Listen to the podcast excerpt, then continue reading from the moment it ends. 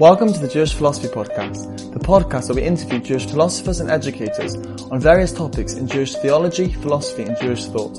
Please remember to subscribe to the podcast and visit www.jewishphilosophypodcast.com for more information. Enjoy!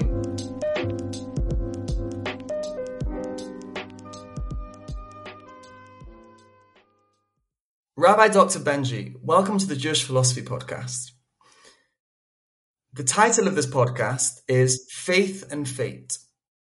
So, to begin, could you just give us a, a, bit of background about yourself and how you became involved in Jewish philosophy? Well, Benjamin, thank you so much for having me on the show, and really congratulations to you and the entire team for this fantastic initiative. Um, I've always asked questions. I've always been looking for meaning in life, um, and I guess my journey um, is still continuing. I sort of fell into it a little bit when I was growing up. I thought I wanted to be a lawyer, um, and I didn't have the strongest Jewish education, so um, I wanted to catch it up, and basically started learning afterwards. And once I was learning a lot in yeshiva, um, I started to do smicha rabbinic ordination, um, not by not by more by chance. And so, you know, I just ended up writing the exams. And the same with university. I just started a bachelor's and then moved on to honors and moved through all the way to a PhD and just fell into it. Um, and I'm just a lover of, of learning. And I really think I just fell into all of this. Okay, that's great. So, um, how, how, did you get how did you get involved, particularly in um, you know Jewish theology, and uh, what what was your PhD thesis about? So, my PhD thesis um, really looked at the concept of covenant of Brit and how it relates to conversion and Jewish identity through the um, thought of Rabbi Joseph Soloveitchik. Um, and I've always been fascinated with Jewish identity. And I was always thinking to myself, the best way to understand what a Jew is, is to try look at how a Jew becomes a Jew. And from a halachic, from a Jewish law perspective, um, you know, there's only really two ways to become a Jew. That's through, you know, um, matrilineal descent if one's mother is Jewish, or if one converts to Judaism. And therefore, by looking at conversion to Judaism, it's the best way to be able to understand what rabbinic thought is about when it comes to defining what a Jew is and who a Jew is. So, can you talk a bit more about the the, the concept of, of, of a covenant? You mentioned before about a covenant. Your PhD thesis was about the covenant. So, um, I mean, you can also mention your new book, um, which you've just uh, brought out. Um, so tell us a bit about that. Thank you so much. So, yeah, I had the opportunity to convert my PhD into a book, which was published by Palgrave Macmillan. Um, really a 10 year project. Um, and this is the first podcast I'm speaking on because it literally just came out um, about the book. So it's very exciting. And it's called Covenant and the Jewish Conversion Question Extending the Thought of Rabbi Joseph B. Soloveitchik. Um, when it comes to covenant, you know, um, it really sits at the heart of of theology, of philosophy, of what it means to be a Jew, um, and what it always has. You know, according to 20th century philosopher Martin Buber, one way to discover the what he calls the inner rhythm of the biblical text is by identifying what he calls the Leitwort, which is the principal word that is repeated throughout. And the term covenant is found no less than 289 times in variant forms throughout the Hebrew Bible. So it's clear that this is what Buber would have called Leitwort, and it's got incredible, you know, underlying meaning. What Rav Soloveitchik did with this term, um, you know, obviously there's a whole ancient Near East con, um, content context of this and the implications it has, and I dealt with that um, in my book. But what Rabbi Joseph Soloveitchik famously did in um, in Kol Dodi Dofek, in um, his incredible speech um, where he related to Shir HaShirim, he basically talked about the two covenants, the two primary covenants in his um, 1956 address. The first is what he called the covenant of fate, and the second is what he called the covenant of destiny. Others later have, have retermed this covenant of destiny other things. Um, Rabbi Sacks, Zichrono Livracha, famously um, called it a covenant of faith.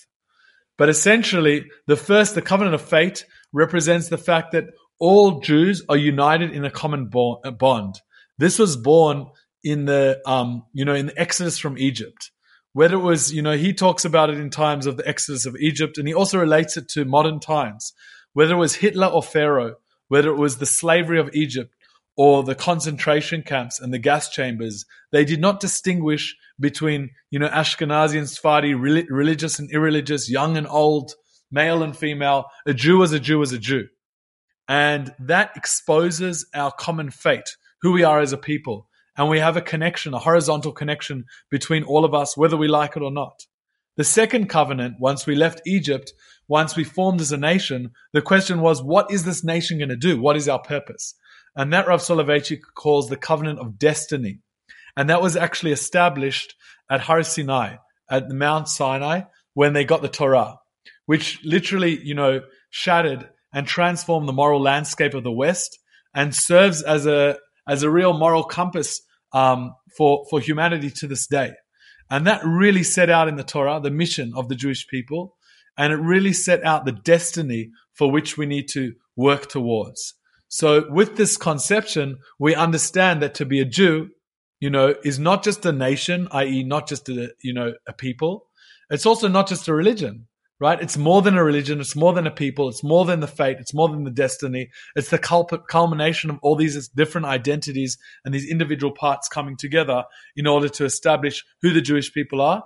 And the fundamental basis for it all is this concept of covenant, our relationship between human beings and one another, between human beings and God.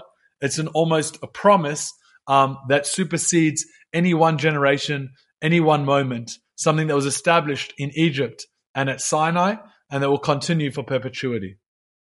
So, if we can talk a bit about the, let's go through each of the different covenants. So, you mentioned before the first one was the covenant of fate.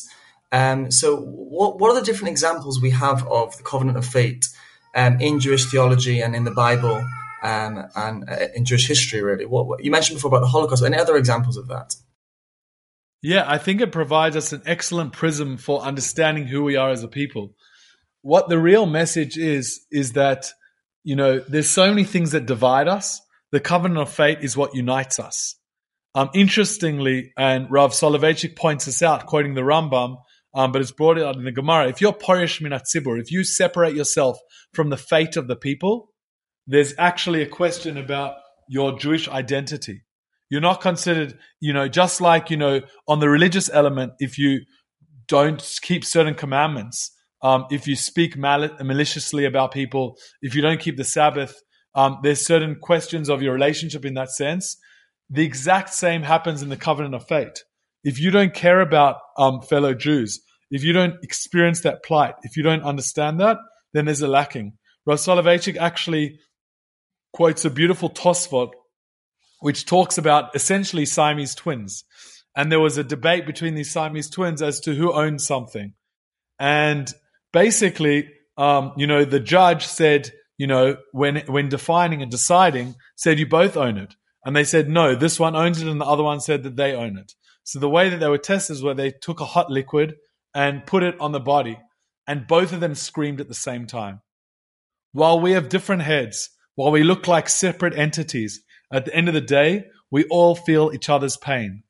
And this is, I think, deeper than theology, deeper than philosophy. This goes to the heart of what it means to be a Jew. And that was born, as we said, in the Exodus from Egypt.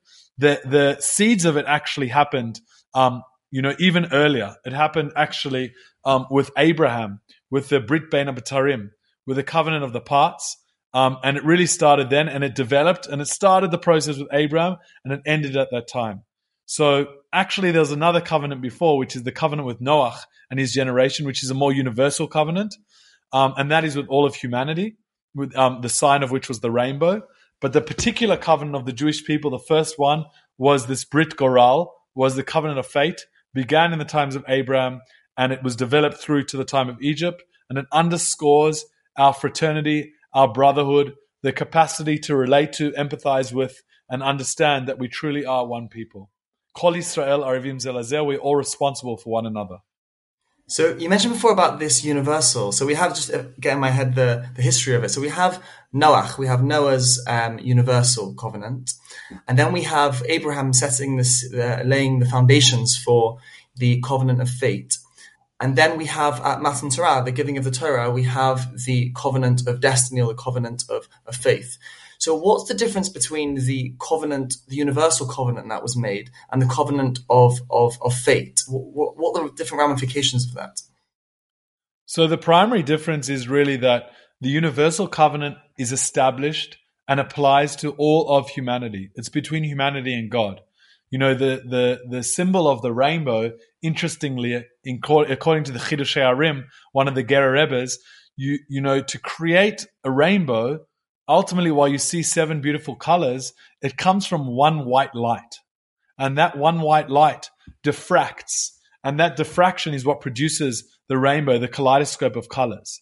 And that is the same when it comes to humanity. We need to have an understanding that we all come from one white light. We all come from one source and we need to be there for one another. The way that we need to uphold that covenant is that there are seven basic laws that all of humanity have to uphold, whether it's not eating the limb of a live animal, whether it's not murdering, whether it's not theft. You know, it's all brought down in the Gemara in Sanhedrin, um, you know, establishing court systems. And that applies to everyone. That is universal. Once the universal has been established and there's a brotherhood or a sisterhood, you know, a relationship across humankind, then we get to the particular. Abraham distinguished himself, whereas Noah was all, all of humanity. Abraham distinguished himself from those around him, which was symbolic in, you know, the different midrashim and legends that talk about him bashing the idols, him being, you know, Avraham means a father of many. It also be, means being on the other side, being an iconoclast, trying to go into different spaces and different places. And once he differentiated himself and he heard this calling, Lech Lecha, he went to himself. Once that happened, he it became a particular covenant and it was particular with his family and that was passed down through his family. With Sarah and Avram passing it down those that they brought into their tent so those that converted and then those that were born into it. So Isaac and Jacob and all of you know the 12 tribes. And it carried down all the way through to um, the Jews that were in Egypt. And the Hebrews of Egypt um, really were part of this particular covenant. So if you're a Jewish person um, you know, and you want to look at covenantal theology, there's a universal um, responsibility that we have to all of the world. And really, this applies to everyone. And on top of that, we have a particular uh, responsibility through the covenant of fate.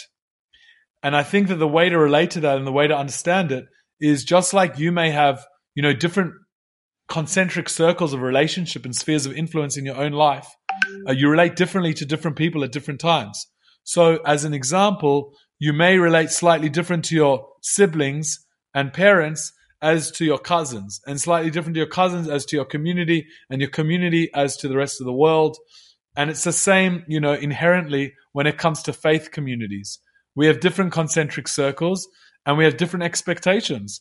And we're not necessarily the chosen people in the sense that, you know, we don't have, there's no responsibility with it. We're more the choosing people that have to go and do something about it. And that really represents our covenant of fate, but it very much leads us to the covenant of destiny. The covenant of fate by itself is not enough. And therefore, from the universal into the covenant of fate, finally we transition into the covenant of destiny. And by the way, Rav Soloveitchik doesn't talk about in detail, but when learning for, for my work on this, I had the privilege of learning with Rabbi Binyamin Tabory, Zichron Livracha, um, who I had a chavruta with. I spoke about with Rav Lichtenstein, uh, Rav Aaron Lichtenstein, Zichron Livracha, was my Rosh Yeshiva, and I had a weekly chavruta with Rav Riskin. Um, and Rav Riskin Shlita um, always went on to the next covenant, which was relating to the land of Israel. And that's where we are able to, you know, establish and live as a society this um, fate and this destiny in the one place to really be a Or Lagoim, to be a beacon to all of humanity. So, how does the um, the the, the, the covenant of fate and faith. Um, you mentioned it's relevant now with, with, living in Israel. How does that manifest itself now for those who are in the diaspora, those who are not necessarily living in Israel? How, how can they connect themselves to the, the, destiny, the covenant of fate and, and, and faith? So first of all, it's relevant to everyone. You know, Kol Yisrael Arevim Zelazeh, all um, all all of us are really responsible for one another is not restricted to any specific time, any specific place, um, and that's the uniqueness of the Jewish people. Uh, you know, I have had the privilege of traveling all around the world, and there's a certain you know excitement and there's a certain you know natural relationship and fraternity that I feel with Jews all around the world. Of course, with all people, particularly with Jews, as another Jew. So there's nothing that's specifically confined to um, whether it's the covenant of fate or the covenant of destiny slash faith. Nothing confined specifically to Israel. What what's unique about Israel is that it allows us to be able to live it in a in a different type of way, because it, you know whereas outside of Israel, the world, um, you know, really the Jewish people are a minority amongst a majority. Within Israel, it's the reverse. The Jewish people are the majority, and there's other minorities, and therefore the sense of covenant of fate spills over, you know, almost in a universalistic way, because the covenant of fate doesn't just you know relate to the people that I see in synagogue, the people that I see in school, those type of um, areas. Of course, the, the general covenant, the universal one applies, but it spills over into most people I bump into in the street.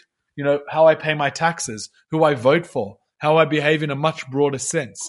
And therefore, you could argue that in, in the state of Israel, for an Israeli Jewish citizen, they are, you know, living this covenant of fate and this covenant of destiny at a different level um, when they pay taxes, when they go to school, when they drive in the streets, because it's really coming to life in a very visceral and a very practical way.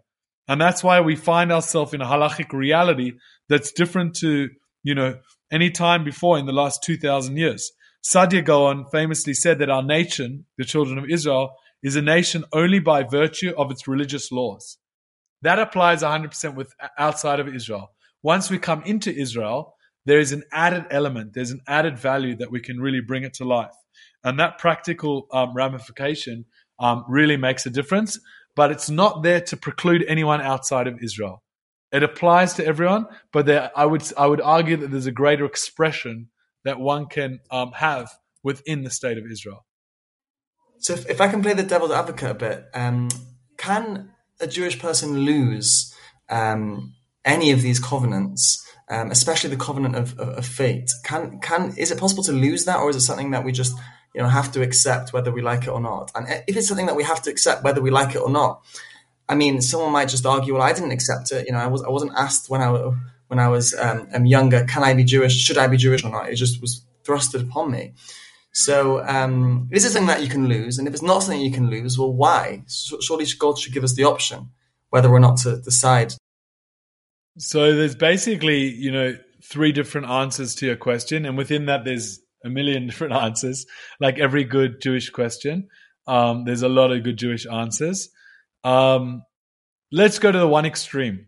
The one extreme is yes, you can lose your Jewishness, which means you know there's a there's a famous case, and it's actually chapter three of my book, Covenant and the Jewish Conversion Question, deals with this in depth. Um, and I think in a way that hasn't been studied in the same way, using the frame of the covenant of um, fate and destiny of Rav Soloveitchik.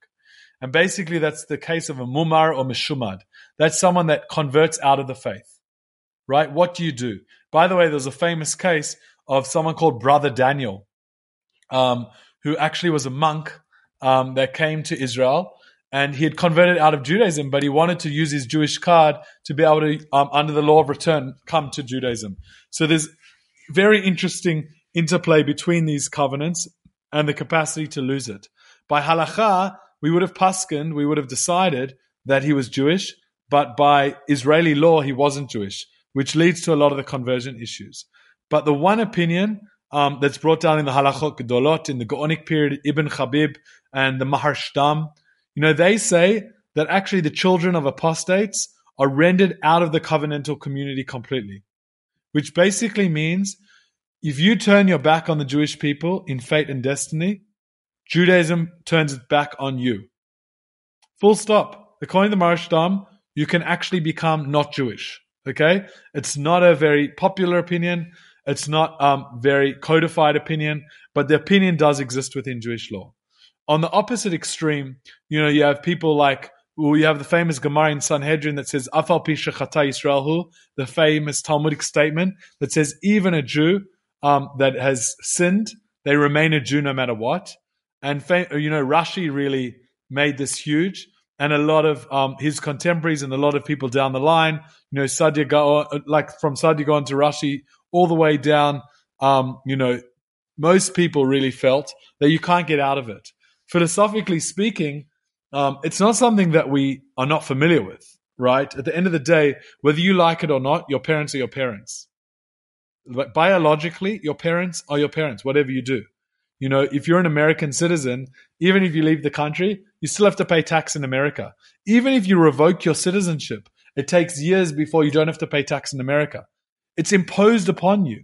That is the nature of being born, right? We are born with certain qualities that are inherent that we cannot change. Whether I like it or not, you know, certain diseases, God forbid, certain looks, God forbid. Yes, you can, on a superficial level, you can have plastic surgery and do certain things, but there are certain biological character traits that we cannot change.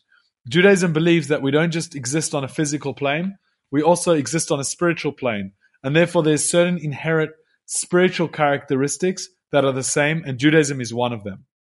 Finally, there's a third opinion, um, and that's brought down by Nachshon Gaon, Rabbeinu Tam, Maimonides, right? And, you know, one of the best definitions I, I saw in explaining it is actually Robert Scott, who's an American sociologist and anthropologist.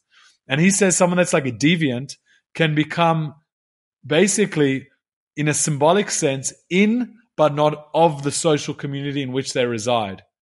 And in that sense, and you know, I could only really see it actually since I'm speaking to a Brit. I'll quote Dayan Ezra Basri, Basri, who explains it's possible that it's such a person, according to the rules of the religion, be considered both a Jew and a Gentile at once. And what that means is that the Mordechai brings us down and other commentators that there's certain context within the Torah that uses the word achicha, that uses the word fraternity or brotherhood or family. Now, on a, on a basic level, when it comes to identity, marriage, divorce, conversion, according to these people, once a Jew, always a Jew, like Rashi. However, that's the covenant of fate. When it comes to the covenant of destiny, if you don't follow the destiny of the Jewish people and you actively turn your back on it, you apostatize, you leave the religion, you leave the people, then certain laws such as inheritance, such as usury, such as other things where the word achicha, where this concept of a familial relationship applies, does apply here as well. And therefore, those laws do not apply. So you could be a Jew by religion. Um, so you could be identified and defined as a Jew when it comes to, you know, if you're converted, you're always Jewish for, for marriage and divorce. But according to some of these opinions, when it comes to usury and inheritance, you're not considered a Jew and you're actually um, treated differently. And I call this the difference between identity and identification. From an identity standpoint, the covenant of fate, once a Jew, always a Jew, according to this opinion, and it's probably the main predominant opinion. However, from an identification standpoint, if you identify not as a Jew, then you're not identified as a Jew for certain treatment um, within the uh, within your relationship um, amongst the people and the nation. So that's fascinating. So one of the um, you know one of the more recent topics um, in, in, this area is is the relationship between conversions in the state of Israel. You brought it up briefly before. No, it's an excellent question. So first of all, to appreciate the difficulty and the problem we find ourselves in, you know, the Israeli Olympic team uh, a few months ago competed in the Tokyo Olympic Games, and they made history in sport and highlighted a historical question of Jewish identity. There was a gymnast named Artem um, Dolgopyat, I think was his name, and he competed in the men's finals. And to cut a long story short, um, he was a very gracious winner, and he got the first gold medal ever won by an Israeli Olympic athlete um, um, in gymnastics, and it was incredible to see. Now, his mother actually came on the 103 FM radio in Israel, and she asked where her, her son might provide her with great with grandchildren. She right she responded that according to Israeli law, her son could not marry his girlfriend in Israel, but only outside of the country. And she said, "I'm not Jewish, but on his father's side, everyone is Jewish." Highlighting this element of the painful social problem today caused by the incongruity between Israel's law of return on the one hand and halakha or Jewish law on the other hand. So just to give you the background, right? Essentially, in um, in 1948, the state of Israel was born, and this grand project started. and it was enshrined in the Declaration of Independence that the state of Israel will be open for Jewish immigration and for ingathering of exiles. It will foster the development of the country for the benefit of all its inhabitants. It will be based on freedom, justice, and peace as envisaged by the prophets. But what was interesting is that in the first article unequivocally stated that every Jew has the right to come to this country as an oleh, as an immigrant to Israel. That's called the law of return. The problem was the term Jew was never defined. So what does it mean? And in 1970, the law was amended to include a child and a grandchild of a Jew, the spouse of a Jew, the spouse of a child of a Jew, and the spouse of a grandchild of a Jew, except for a person who has been a Jew and has voluntarily changed religion, right? That relates to brother Daniel, which I mentioned before. So a Jew is now defined as a person who was born of a Jewish mother or is converted to Judaism and who is not a member of another religion. But Judaism, according to this, is different to what halacha is, which is your mother's Jewish or you converted according to halacha. So there's a, this crazy difference here. And there's about, you know, there's different estimates, but I would say between three and 400,000 people at least that are Jewish by Israeli law of return, but not halachically Jewish. Therefore, we can't, um, you know, consider them a Jew. What's the problem? First of all, you got all these issues of second class citizens. You've got these um, people where they can't actually get married in Israel. They go to Cyprus. They do the, all these other things.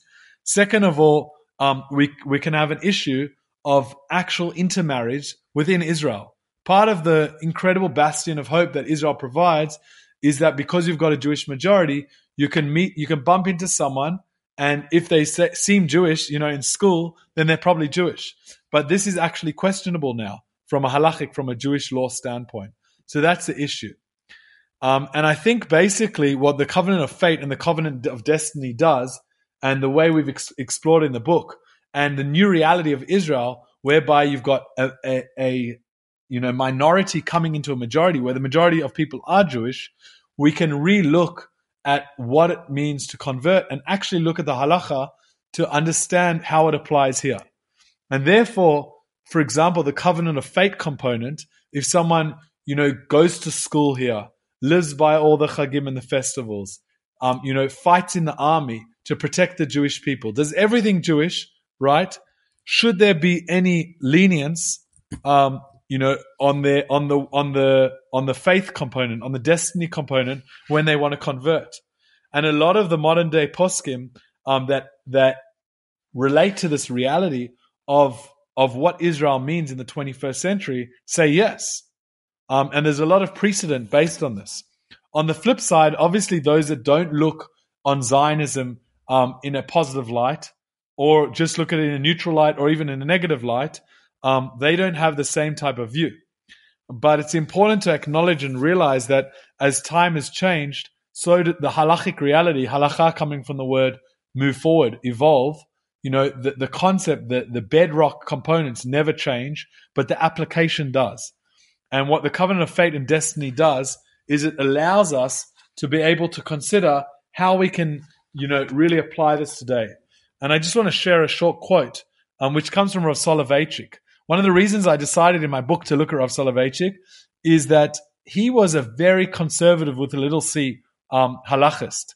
Um, he was a very conservative philosopher he was very machmir, he was very stringent in his opinions. Um, and people see him that way. But I believe that his paradigm allows one to see this.